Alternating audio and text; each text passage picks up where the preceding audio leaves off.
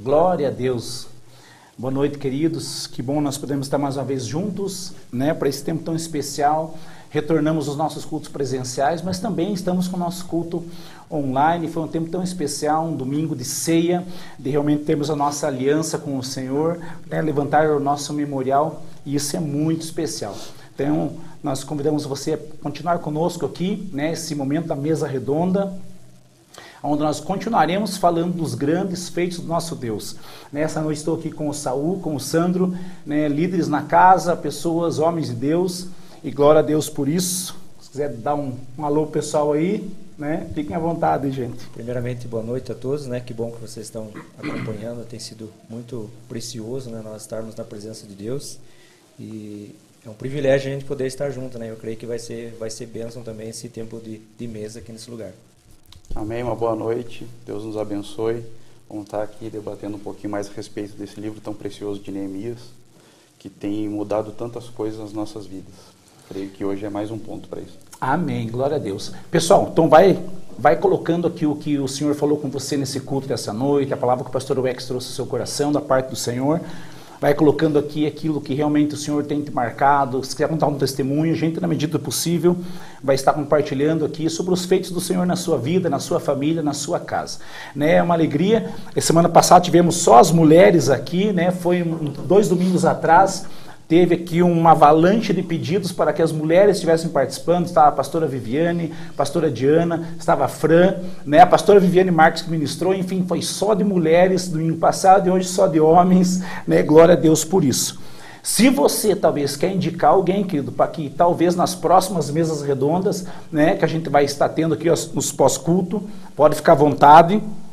Nós vamos fazer o possível para estar trazendo pessoas novas, para estar compartilhando, né, dos grandes feitos do nosso Deus. Eu gostaria de conversar essa noite um pouquinho sobre esse livro de Neemias. O livro de Neemias, a gente falou tanto conosco como igreja, um livro tão, tão conhecido, mas talvez tão pouco lido, tão pouco estudado.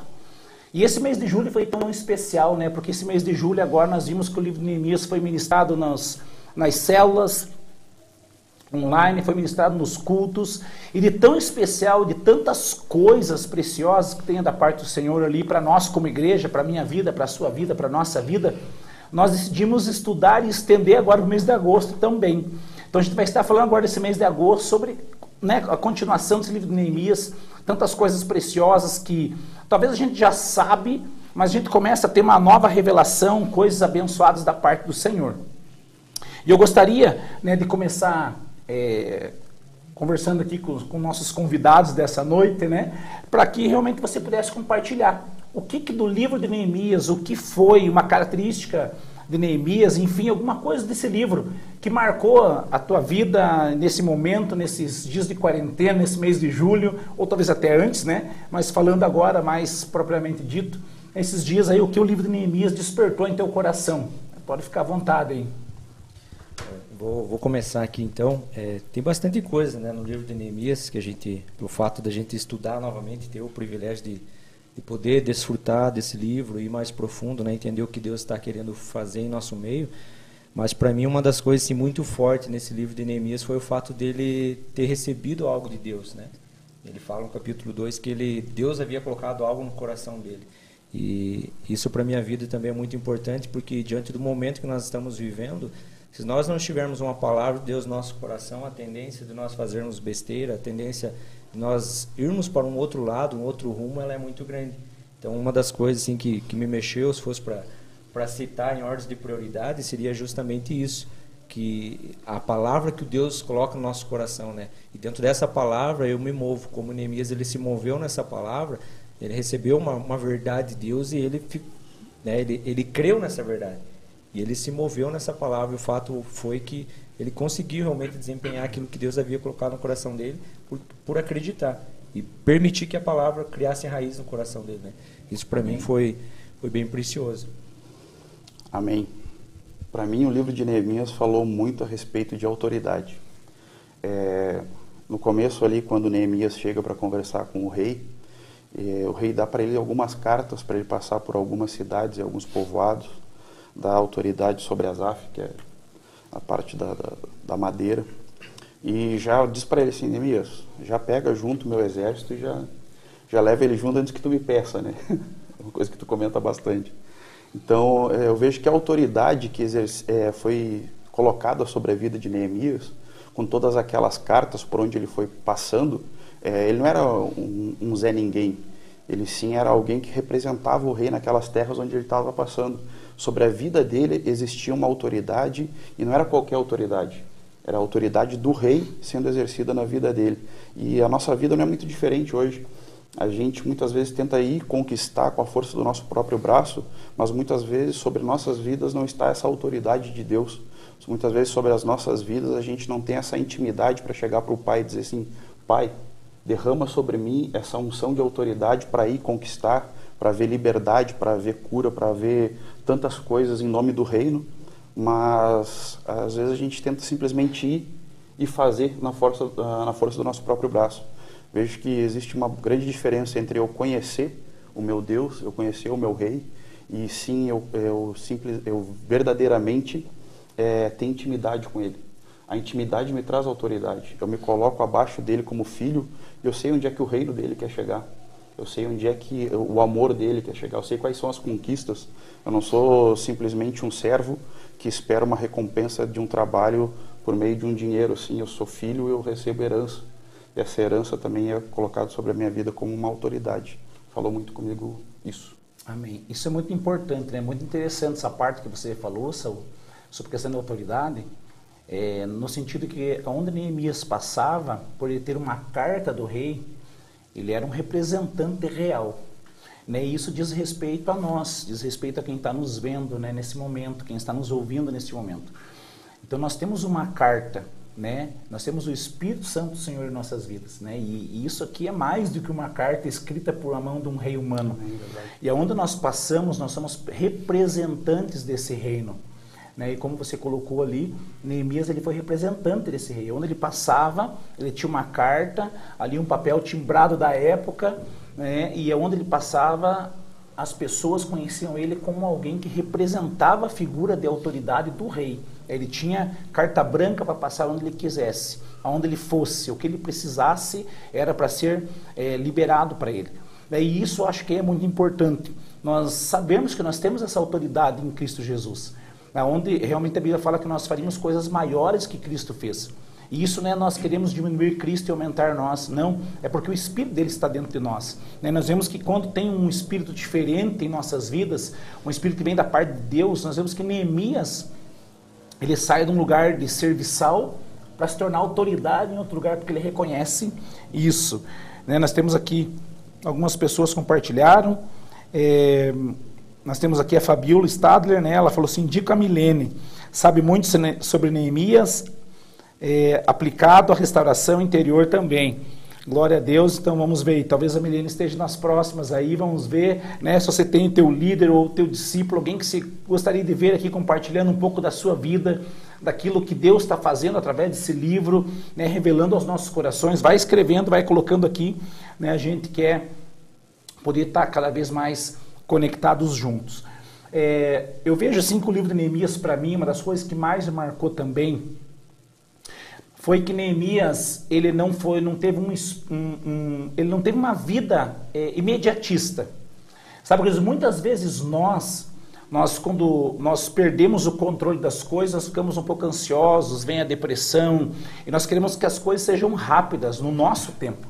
E o que é interessante no capítulo um, capítulo dois, né, o final do capítulo um, a Bíblia diz que Neemias, ele ora a Deus. Ele fala para que Deus viesse quebrantando o coração das pessoas, e ele até usa o termo o rei.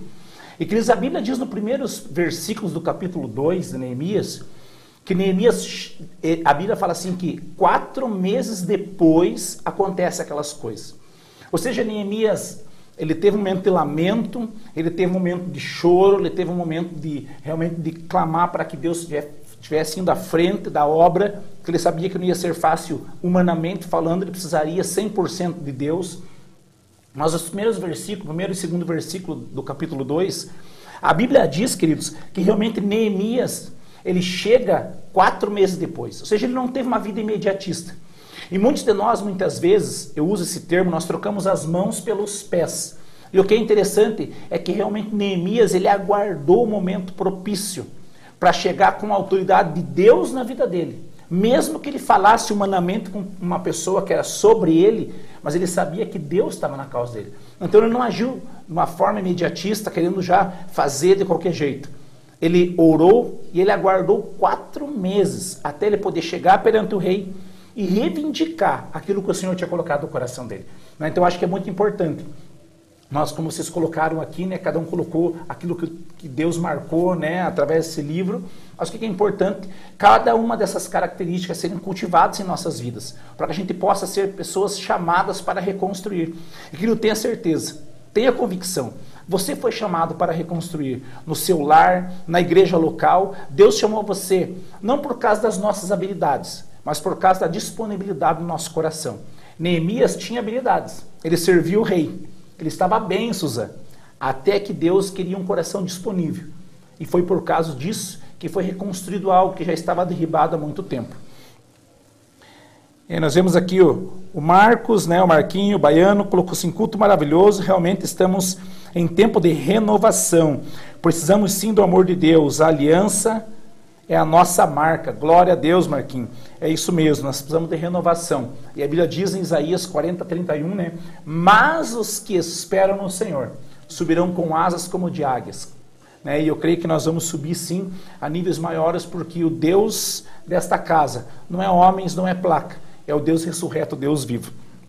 Amém? Eu gostaria de perguntar para vocês se teve algum momento na história de vocês que talvez por alguma situação o muro caiu. Alguma coisa saiu do controle, né? E talvez vocês tiveram que se posicionar, talvez contra Sambalates e Tobias e Gesém e, enfim, pessoas que eram contrárias, talvez sentimentos, talvez pensamentos. Se você quer compartilhar um testemunho, algo nesse sentido na sua vida, que você teve sim que se posicionar para reconstruir algo na tua história. Bom, eh, eu quero compartilhar do momento, nós tá, até estava conversando, né? Um pouquinho antes aqui, o momento que eu passei na minha vida, que eu creio que, olhando naquele momento, foi o pior momento da minha história, né? Foi o pior momento da minha vida e, e mesmo sendo cristão, às vezes a gente não entende o porquê que as coisas acontecem, né? Hoje, graças a Deus, a gente já tem um entendimento um pouquinho melhor, mas há três anos atrás a gente teve uma perda, né? A gente estava esperando uma princesinha de seis para sete anos, né? Ela estava, a gente estava grávidos. Meses. Seis ou sete meses, né? Perdão, estávamos grávidos e, e a gente teve a perda dela, né? Ela foi, morreu já no, no ventre, né? da, da minha esposa, e para nós foi um momento muito delicado, né? Que nós passamos por essa dificuldade, esse momento onde os muros da nossa vida, da nossa família, eles se ruíram, eles foram abaixo e, e eu lembro assim que quando a minha esposa, ela foi numa segunda-feira, ela foi consultar. E de repente ela me ligou, eu acabei não podendo estar junto com ela naquele momento, ela me ligou, me dando a notícia que a nossa filha tinha falecido e que precisava tirar ela, né, fazer a cesárea e tirar o bebê, porque já, já estava grande, né, de seis para sete meses. E eu lembro que eu só desliguei o telefone, estava trabalhando naquele momento e, e saí daquele lugar, né, meio, fui para o carro. Eu lembro que a primeira coisa que, que eu fiz foi ligar para você, né, meu pastor, meu... meu discipulador que me acompanha há tanto tempo. E eu lembro que eu só falei para ele, falei, ó, a Hadassa, né, nós perdemos a Hadassa e eu tô indo para casa. E eu lembro que eu fui para casa e dirigindo o carro eu gritava, eu brigava de uma certa forma com Deus, falando, Deus, eu não vou enterrar minha filha, eu não aceito. Eu oro para que o Senhor faça um milagre, eu oro para que o Senhor sopre o fôlego de vida sobre ela novamente, mas eu não aceito enterrar ela, né? Eu não, não é... Ela é promessa do Senhor, eu creio que o Senhor trouxe ela para nós. E, e um pouquinho antes disso, né, de, de, voltando um pouquinho lá atrás, eu, eu me lembrava que antes de nós termos essa, essa, esse presente, que eu creio que foi um presente de Deus, né, a Hadassa em nossas vidas, e, e eu lembro que eu não queria ser pai novamente, né, antes de ter ela. E eu falava, né, eu, as pessoas sempre cobravam, daí quando vai vir o próximo filho, a gente já tinha a Rebeca, quando vai vir o próximo filho? Não, acho que não, porque daí você olha por toda a circunstância que está acontecendo no mundo, a forma com que as coisas estão acontecendo e fala, poxa, mas eu não, não quero pôr mais um filho, né, nesse mundo, quero só ficar com ela, tá louco de bom. E eu lembro que um dos retiros que, que eu estava trabalhando, o Senhor trouxe um desejo no meu coração. E ele falou para mim que eu ia ser pai. Ele ia me dar um filho. E, e eu, tá bom, beleza, né? Eu, eu ia gerar um filho novamente, né? Essa, essa foi a palavra correta, que eu ia gerar um filho novamente. E eu lembro que eu saí desse retiro, a minha esposa não estava nele, trabalhando junto comigo. Eu saí desse retiro e eu fui para casa e falei, ó, oh, gente, você vai gerar um filho, né? Deus falou para mim que vamos tentar de novo, vamos, vamos, vamos em frente, vamos pôr a mão na massa e Deus vai nos dar um filho. E, e a gente fez as, as ecografias e até então não sabíamos o sexo, mas o que Deus tinha colocado no meu coração era uma palavra que ele, um nome, né? Emanuel. E eu, tá bom, então vai ser um menino, Emanuel. Glória a Deus, né? Vai ser um menino, Emanuel. E eu lembro que a gente, quando a gente teve a notícia da, do sexo dela, que realmente era uma menina, e eu até fiquei em dúvida, poxa, mas será que Deus falou de verdade comigo? Eu estava ouvindo coisa da minha cabeça, será que realmente era, era Deus falando, Emanuel? E de repente é uma menina, mas Emanuela? Não, mas era, eu sentia a palavra Emanuel no meu coração, né? E, e, e aí a gente foi entendendo, a gente passou por alguns momentos, eu quero, quero ser breve, senão a gente... Né, vou deixar o Saúl falar um pouquinho, que também é, é precioso. Mas essa, esse nome ele ficou no meu coração, Emanuel.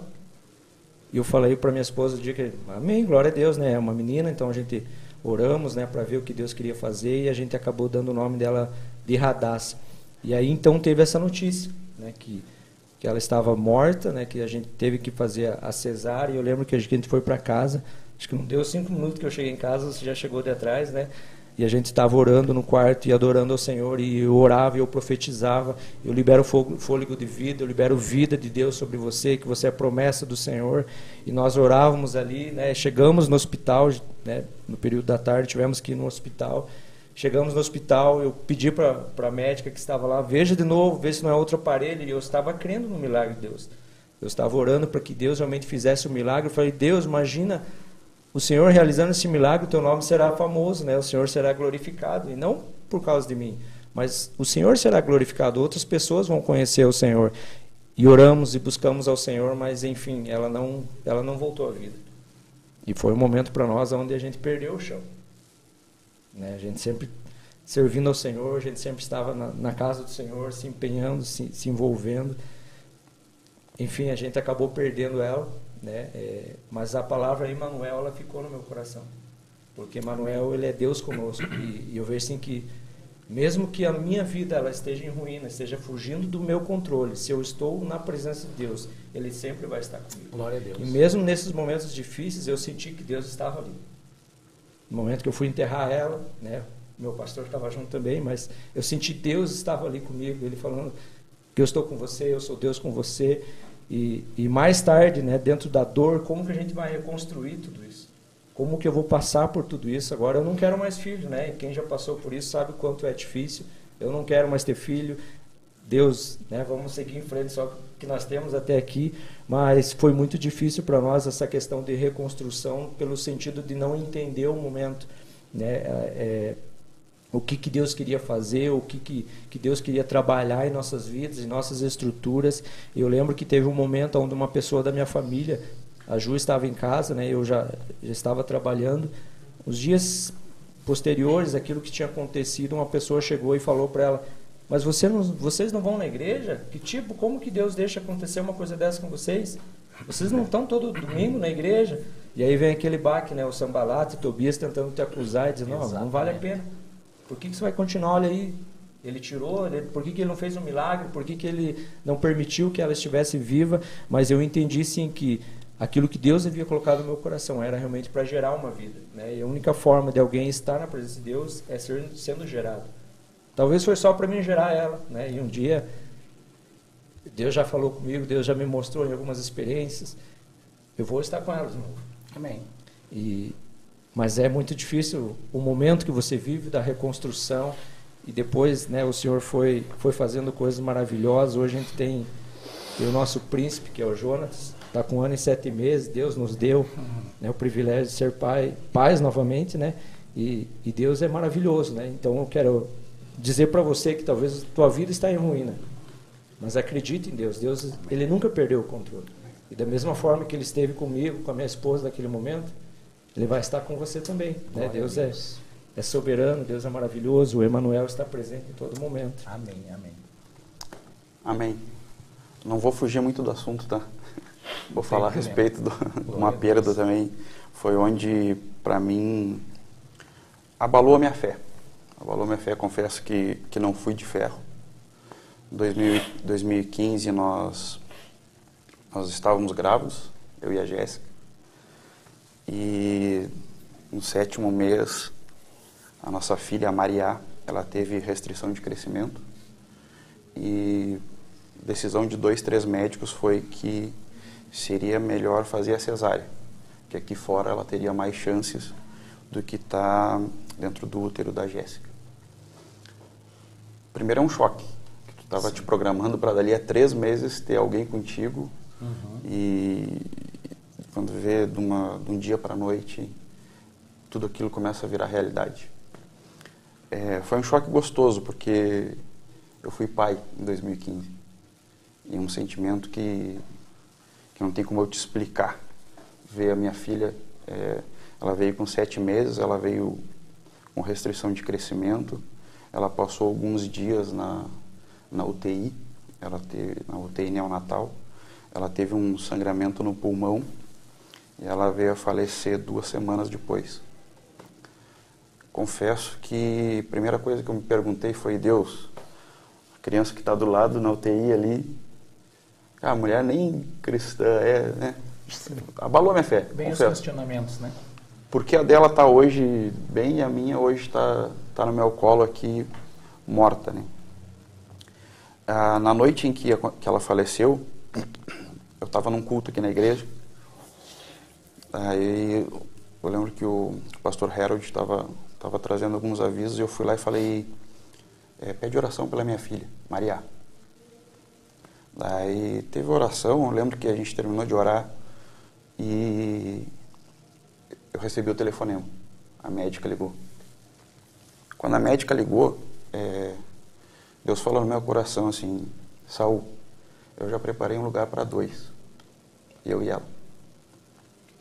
Tu fica meio sem chão, né, cara? Uhum. Foi onde é, os nossos muros, meus muros, caíram.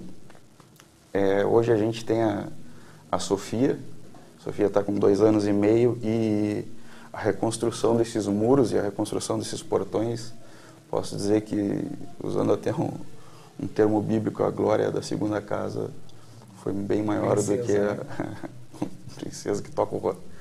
Mas foi isso, isso. É, foi momentos que, que, sim, a minha fé, minha fé foi tentada a ser derrubada, os meus muros caíram, eu estava sem, não me sentia protegido, não me sentia com... com os escudos levantados, mas a destra do Senhor, a fidelidade dele com tantas pessoas e, e o amor dele, do Espírito Santo que vive em mim, me mostrando que cada dia era um dia, depois do outro, é que Amém. Sim, existe algo novo, existe uma reconstrução. Isso foi, um, foi tenso. Glória a Deus. É, ouvindo esses dois homens de Deus, né? Os dois passaram por, um, por uma situação muito similar, né? Muito parecida. Muito peculiar, e a gente vê, e conhecendo os dois, a gente sabe que quando a gente tem uma perda, a nossa tendência é não ter mais uma tentativa daquela forma. E por que a gente não tem tentativas? Porque vem o medo de acontecer novamente. No coração deles, do Sandro, do Saúl, enfim, das suas esposas, talvez o medo de tentar mais uma vez a ter uma bênção que é um filho, né? Semana que vem a gente vai ter Dia dos Pais, né? É, é, eles podem celebrar esse Dia dos Pais porque eles decidiram, mesmo olhando as ruínas. E, queridos, não é porque eles são melhores ou piores. Foi porque teve um momento onde eles tiveram as crises, momento de brigar com Deus, mas tem um momento onde realmente Deus fez com que a obra deles se completasse em suas vidas. É, talvez tenha áreas da sua vida que você tem medo de tentar reconstruir. De você se frustrar mais uma vez, mais uma vez. Talvez fala, mas pastor, a minha vida tem sido cíclica. A minha vida não tem conseguido ser... Eu, eu construo uma, duas camadas de tijolos, de repente vem algo e destrói. Querido, saiba, você é mais que vencedor em Cristo Jesus. Se as lutas tenham sido grandes e o teu gigante tem te afrontado, comece a falar para o teu gigante o tamanho do teu Deus. Os que esperam no Senhor subirão com asas, como de águias, e vão a lugares mais altos. Aqui nós temos vários comentários, quero compartilhar alguns aqui. Né? A Vera Santos colocou aleluia, glória a Deus. A Eliane Stavins colocou, quando se refere das obras de Deus, temos que entender e crer que o seu tempo, que o seu tempo é uma construção. Desistir é deixar de crer. Deus constrói as obras mais maravilhosas depois de, de enormes ruínas. Muito bem, sabe as palavras, e, e eu posso ver na vida desses dois homens, né? Conheço os, os filhos, né? O filho e a filha deles é, frequentam minha casa praticamente semanalmente. A gente vê ali a saúde, aquilo que Deus tem como propósito, e pode ter certeza, essa frase que se colocou aqui por último, né, depois que Deus constrói as obras maravilhosas depois de enormes ruínas, e vai ser assim nas nossas histórias. Não queremos ruínas, mas se elas tiver que existir, sabemos que vai ser glorioso, que o melhor Deus ainda está por vir. Aqui o nosso amado pastor Ailton Marques, né, colocou Neemias, nos dá um exemplo muito forte. Como passar por um momento de crise. Quando ele recebe a má notícia, ele chora, mas depois busca a solução no Senhor com jejum e oração. Exatamente, pastor Ailton. Nós estamos com saudade do Senhor aqui na, nos nossos cultos, no, né, no dia a dia da igreja, mas é exatamente isso. Né? Ele chora, ele lamenta, não é murmuração, ele lamenta, de repente ele começa a gerar uma expectativa no Senhor, e ele realmente se torna um homem referencial para a sua época, mas não só para a sua época, porque hoje nós estamos falando sobre Neemias. Posso fazer uma vírgula Sim. aí? É, quando nós tivemos a segunda gravidez, que é da Sofia, quando a Jéssica estava no quarto ou no quinto mês, ela, eu tava, não lembro onde é que eu estava, eu, tava, eu tinha viajado a trabalho. Aí ela me ligou e falou, Saúl, tu não sabe o que aconteceu, ontem eu fui fazer a eco, e não escutei nada. A Sofia não mexeu. Cara, pensa todo aquele flash do que a gente havia vivido em dois mil e quinze. Ela chegar para mim e dizer assim, Saúl, a Sofia faz vinte e quatro horas que não mexe. Meu Deus. Vem todo aquele filme na a, cabeça. Pra, a, aquele, aquele Tobias, Sambalate, Gesém, tava tudo ali, né? Na cabeça dela, na cabeça minha. E eu tive a certeza naquela hora de que o Espírito Santo de Deus estava comigo, e ele simplesmente me impulsionou a falar assim, sobre a tua vida e sobre o teu ventre, não foi profetizado morte, foi profetizado vida. Então tu não precisa pensar que ela não mexeu, tu precisa pensar que sim, ela está descansando, mas sim, aí dentro existe vida hoje, não existe maldição. Eu acho que esse meio termo, onde a gente muitas vezes quer dar ouvidos para aquilo que o inimigo tem para dizer, a gente acaba deixando de escutar aquilo que Deus tem para as nossas vidas. Igual as cartas, a gente estava comentando agora há pouco, né? As cartas que foram enviadas para Neemias. Vem aqui, me vê, sei lá. Eu queria desviar a atenção dele, queria minar o propósito dele, mas a indiferença dele com o inimigo fez toda a diferença, né? Ele entender que o inimigo não tinha uma voz ativa sobre o que ele estava fazendo, mas sim o que Deus já tinha colocado no coração dele há um tempo atrás. Amém. É, aqui a Fabiola, né, Stadler, também passei por uma restauração, descobri que a minha construção era fundamentada no medo e na amargura, desde a minha infância.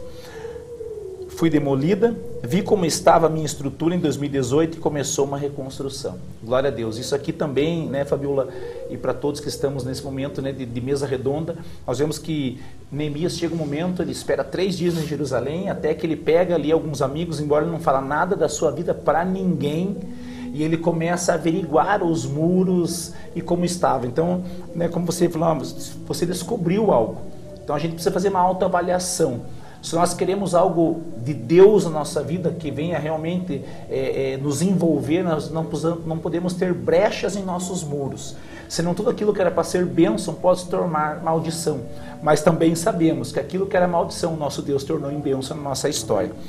Ela continua dizendo assim, hoje já posso desfrutar da alegria que Neemias provou ao submeter ao processo de restauração. Glória a Deus. Aqui a Genice... A Genice ela diz assim, a paz do Senhor, homens de Deus, abençoe vocês. Quero falar que pude sentir a presença de Deus quando estavam comentando sobre Neemias. Glória a Deus, gosto muito desse livro também. Amém. Né? Então nós falamos dos grandes feitos do nosso Deus, né, queridos? É... Aqui tem mais uma aqui da Ivanilda, ela falou assim, passamos por isso em dois mil e dezesseis. Não é fácil, só Deus para nos dar força. Exatamente, querido. Nós não podemos confiar na força do nosso braço. Porque quando nós passamos por lutas e momentos adversos, queridos, a nossa tendência é desistir e não querer mais voltar naquela, naquela página. Né? A gente, eu quero que a minha vida seja uma página virada. Tem momentos que temos que virar a página. Mas precisa momentos que nós precisamos realmente, mediante fé, nos apropriar da história que o Senhor já tem para nossas vidas. Né? Da mesma forma que Ele trouxe para Neemias, Ele tem para mim, tem para você, tem para nós. E saiba, querido, que algo interessante de Neemias também é que quando todos começam a reconstruir o muro, alguns começam a reconstruir o muro na frente das suas casas. O capítulo três só fala sobre isso. Então significa que talvez para nós como igreja, como corpo, estarmos seguros na, na, na, na promessa do Senhor, talvez você precise reconstruir da frente da sua casa, eu na frente da minha casa, para que a gente possa assim não ter mais brechas, nem muros baixos, e sim que nós possamos nos sentir seguros. Amém? Amém. É, qual seria o conselho, né, que vocês dariam para quem talvez está vendo algo destruído à sua volta? Né? Um conselho que você poderia ter, que seja, como vocês já mencionaram, algum pessoal, mas qual seria o conselho que vocês trariam para alguém?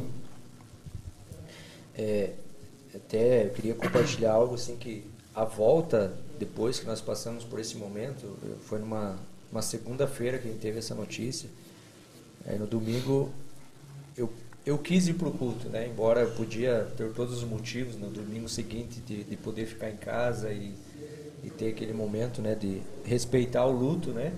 Mas eu lembro assim que eu decidi no meu coração, eu vou para o culto. Poxa, mas eu tinha acabado de perder minha filha naquela semana, né? E, e aí chegando no culto para adorar o Senhor, momento de adoração, eu fechei os meus olhos, eu comecei a meio que guerrear na minha mente, né? O, o, O inimigo tentando jogar coisas na minha mente, não vale a pena adorar a Deus, né? Não precisa você fazer isso, não precisa você passar por isso. Mas eu lembro que eu fechei os meus olhos e comecei a, a levantar os meus braços. É, tava, tava cantando aquela música, te recebemos com louvor, né? Estou aqui por ti. E eu lembro assim que para mim foi muito difícil levantar minhas mãos para Deus naquele momento e adorar Ele, porque eu tinha passado por uma perda, né? É, É, dentro dos questionamentos, mas o que eu traria de conselho assim para alguém que está vivendo um momento de ruínas e de repente está olhando, só vê entulho, só vê tristeza, é olhar para Deus, né? É, da mesma forma que eu comentei como a minha experiência que eu tive com a minha esposa, mesmo no momento de ruínas, nós sentimos Deus ali, né? É, a Bíblia fala que vai vir o dia mau, que no mundo nós vamos ter aflições, que nós vamos passar por dificuldades, nós vamos ter perda sim. Nós temos falado, né, do vírus, em nome de Jesus, que não atinge, mas o fato de eu estar em Deus não significa que eu esteja totalmente imune a tudo isso que está acontecendo. Mas o fato de eu estar em Deus, eu, eu entendo sim que Deus tem o melhor para mim. É que Deus, Ele é soberano e o que é, nós precisamos acreditar é na verdade de Deus para nossas vidas. Amém. Embora o inimigo muitas vezes vai tentar lançar mentiras, mas da mesma forma que Neemias, ele, ele tinha uma palavra no coração dele. Né? É, é, eu creio sim que o conselho que eu daria para você que está nos acompanhando nesse momento, tenha uma palavra de Deus, o que, que Deus tem para você, e se Deus falou, Ele vai fazer. Da mesma forma que Ele restaurou nossas vidas, Ele nos permitiu reconstruir um muro na questão dos filhos, né, da paternidade, Ele vai fazer na tua vida também. Então é, creia na verdade de Deus. Eu creio que essa, esse é o conselho que eu daria, né? Acredite no que Amém. Deus fala. É muito difícil acreditar, muitas vezes, por fato das circunstâncias. Mas acredite que Deus vai fazer um milagre na tua vida e na tua história, na tua Amém. Família. Amém. É, um conselho, dentro daquilo que mais mexeu comigo no livro de Neemias, que foi a respeito de autoridade, é, eu vejo que só tem autoridade aquele que gera intimidade. Se fosse qualquer outra pessoa que não trabalhasse com o rei, tanto que o rei se refere a Neemias, o que aconteceu que teu semblante está tá caído sim, e tu está triste?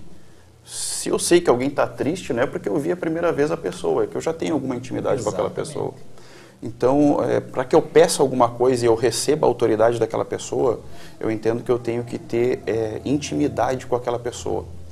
Esse Deus, esse Jesus Cristo, esse Espírito Santo que a gente tem hoje na nossa vida, não apenas conheça Ele, gere intimidade com Ele. A intimidade gera autoridade.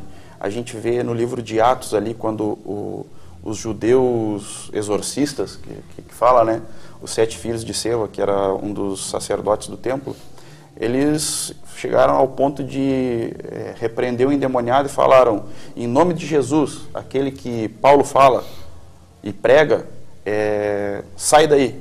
E o demônio levanta e diz assim, eu conheço Jesus, eu conheço quem prega ele, mas vocês não. E dá uma tunda de laço nos caboclos. Porque o que que acontece? Eles apenas conheciam Jesus de falar. Exatamente. Eles não tinham intimidade. O que eu tenho para te dizer nessa noite é, gere intimidade com o teu rei, gere intimidade com o teu pai, gere intimidade com Jesus Cristo, com o Espírito Santo. Amém. Né, eu creio que um, um dos conselhos mais importantes na vida cristã é quem eu escuto, quem eu ouço. É, normalmente, Sambalate e Tobias vão existir quase todos os dias na nossa vida, tentando nos tirar o foco, tentando nos trazer medo. Mas quando nós ouvimos a voz de Deus, querido, é, nós pegamos a história de Pedro, né, quando Jesus chega a chamar ele para ser seu discípulo, e Jesus fala, pega o teu barco e, e vai para um lugar mais águas mais profundas e lança suas redes. Queridos, eu, eu entendo que nesse texto, Jesus era filho de um carpinteiro. Então a tendência era que Jesus não entendia de pescaria. Mas ele ensina a um pescador profissional, né? Ele dá uma lição, realmente. E, e o que que Pedro é, inspira meu coração? Ele sabia ali naquele momento que ele era uma pessoa experiente, ele sabia que o mar não estava para peixe. Mas ele fala, segundo a tua palavra, eu lançarei minhas redes. Ou seja, queridos, eu creio que essa é uma lição que Deus não quer se relacionar no raso. Deus quer se relacionar no lugar mais fundo. Deus não quer relacionamentos superficiais, como Saúl falou sobre a intimidade. Deus quer um relacionamento mais profundo. E aqui nós vemos no capítulo seis, que foi, né, um dos temas centrais do nosso, do nosso culto essa noite. Vou ler os primeiros versículos, fala assim, Sambalate, Tobias e Gesém, e o resto dos nossos inimigos souberam que, não havíamos termi- que nós, nós havíamos terminado de reconstruir a muralha, e que não havia mais brechas nela, embora não, havia tivesse, não hav- tivéssemos colocado os portões nos lugares. Então Sambalate e Gesém mandaram um recado, e eles queriam que eu fosse encontrar eles num dos povoados do Vale de Uno. Mas a intenção deles era fazer algum mal, e eu mandei um mensageiro a eles com o seguinte recado. Eu estou fazendo um trabalho importante e não posso descer aí. Eu não vou deixar esse trabalho para ir falar com vocês. Querido, saiba, Deus está nos despertando. Nós somos chamados para reconstruir. Sambalate e Tobias, além de tentar nos amedrontar e falar que raposas derrubariam os muros, e, é, falando que nós não iríamos conseguir, mesmo quando ele, nós vamos ter um certo sucesso em nossas vidas, eles vão continuar sempre tentando nos distrair. E nós vemos que, que ele manda uma carta, ele manda quatro vezes para Neemias essa mensagem. E Neemias responde da mesma maneira. Eu tenho uma obra importante, eu não posso largar dela. Querido, sabe qual é a principal obra que você deve fazer hoje? Invista na sua família. Faça da sua família o lugar do primeiro milagre. Jesus nos ensina isso. O primeiro milagre de Jesus foi um casamento em Caná da Galileia. Significa que na tua casa precisa ter alegria, porque a alegria do Senhor é a nossa força. Então que você possa nesses dias, né, você possa permitir realmente ouvir a voz de Deus. A gente vê que no capítulo um, Neemias ouve e ele fala assim, que eu não contei nada para ninguém, porque o que o Senhor colocou em meu coração. Saiba que no teu coração, quando nós ouvimos a voz do Senhor, que ele pode ter certeza, você e Deus são maioria. Eu e Deus, nós e Deus, somos sempre maioria. Nós queremos estar encerrando esse tempo tão especial que tivemos pós-culto, esse domingo mais do que feliz, que é o nosso retorno aos cultos presenciais. Se você não se enquadra naquele grupo de risco, venha participar conosco, é um dos campos aqui de Guarapuava, né, da nossa cidade. É, no, da sede aqui na, na central nós temos o grupo pela manhã e à noite, nos outros apenas à noite. Tem o distanciamento, tem a máscara, mas mais do que isso, né, tem a presença do nosso Jesus. Eu quero agradecer a presença do Saúl, do Sandro, é, são discípulos que têm andado comigo, mas eles não são discípulos meus, porque eu sempre falo para eles, se o, o, o verdadeiro discípulo não é aquele que a gente ensina algo, mas é aquele que aprende a sua responsabilidade de seguir a Jesus. João Batista fala isso, né? Aquele é Jesus, aquele que vocês têm que seguir, né, queridos? Então, que nós possamos nesse mês, agora de agosto, continuar estudando Neemias, as portas ali que a gente vai estar entrando nas próximas semanas, e pode ter certeza, Você foi chamado para reconstruir. Não importa como esteja seu lar, não importa como esteja a sua vida, não importa as condições de ruínas que você se encontra até essa noite. O que importa é que Deus tem uma tarefa e você não está sozinho, né? Deus vai levantar pessoas para realmente nós fazermos daquilo que era vergonha se tornar honra. E aquilo que talvez tenha sido vergonha na tua história, o Senhor vai te honrar, pode ter certeza, em nome do Senhor Jesus. Eu gostaria, antes de encerrar esse momento, né, eu gostaria de estar orando com você. Eu sei que nós já oramos no culto, já oramos no momento da ceia, mas realmente a oração fala de intimidade também com o nosso Deus. Oração é uma, é uma ferramenta, oração é uma arma, né? A oração é algo que nós nos revestimos daquilo que vem do nosso Deus, do Eterno. Amém? Então eu queria que talvez, se você está passando por alguma situação que você já colocou até mesmo no culto desta noite, seja da sua casa, seja onde for, saiba, quando Deus nos chama, Ele nos capacita. Quando Deus tem um projeto para as nossas histórias, não importa se Sambalates e Tobias e Geséns e, e enfim, árabes vão vir contra você, saiba que Deus é maior na sua vida. Feche os teus olhos agora em nome de Jesus. Você ouviu nesse momento que nós, da nossa mesa redonda essa noite tão especial, com dois testemunhos desses dois homens de Deus. Eles perderam suas filhas e o medo de recomeçar, de tentar novamente é muito grande. Mas hoje os dois têm seus filhos, seu filho e sua filha, porque eles decidiram reconstruir. E, querido, tirar escombros, entulhos não é fácil, mas quando a obra se completa, é o maravilhoso de Deus acontecendo. Então fecha os teus olhos. Senhor, nesta noite nós queremos te louvar pela oportunidade de nos reunirmos novamente como igreja, pela oportunidade de nos achegarmos à mesa da ceia, da aliança, do memorial, pela oportunidade de estarmos ouvindo aqui o, o compartilhar de cada um desses irmãos, como tem sido todos os domingos, dos grandes feitos do nosso Deus. E eu quero declarar com autoridade, no nome de Jesus, sobre essas pessoas que estão nos assistindo até agora, que ficaram no pós-culto, no nosso mesa redonda. Se tem áreas na sua vida que está derribado, que está virado em entulhos, se nem o jumento, como no momento ali Neemias não passou nem com seu jumento, querido, eu declaro agora o agir do Senhor sobre a sua vida, sobre a tua história. O Senhor vai levantar pessoas com o mesmo propósito de reconstruir, para aquilo que era vergonha se torne em honra. Eu te abençoo na autoridade, no nome de Deus Pai, Deus Filho e Deus Espírito Santo. Amém. Amém, querido? Obrigado por nos acompanhar, obrigado por estar fazendo parte dessa grande família Semivida. Sabemos que o melhor de Deus está por vir e nós vamos experimentar a sua boa, a sua perfeita e a sua agradável vontade. Deus abençoe, obrigado a cada um de vocês. Até domingo que vem, se o Senhor nos permitir, em nome de Jesus. Deus abençoe.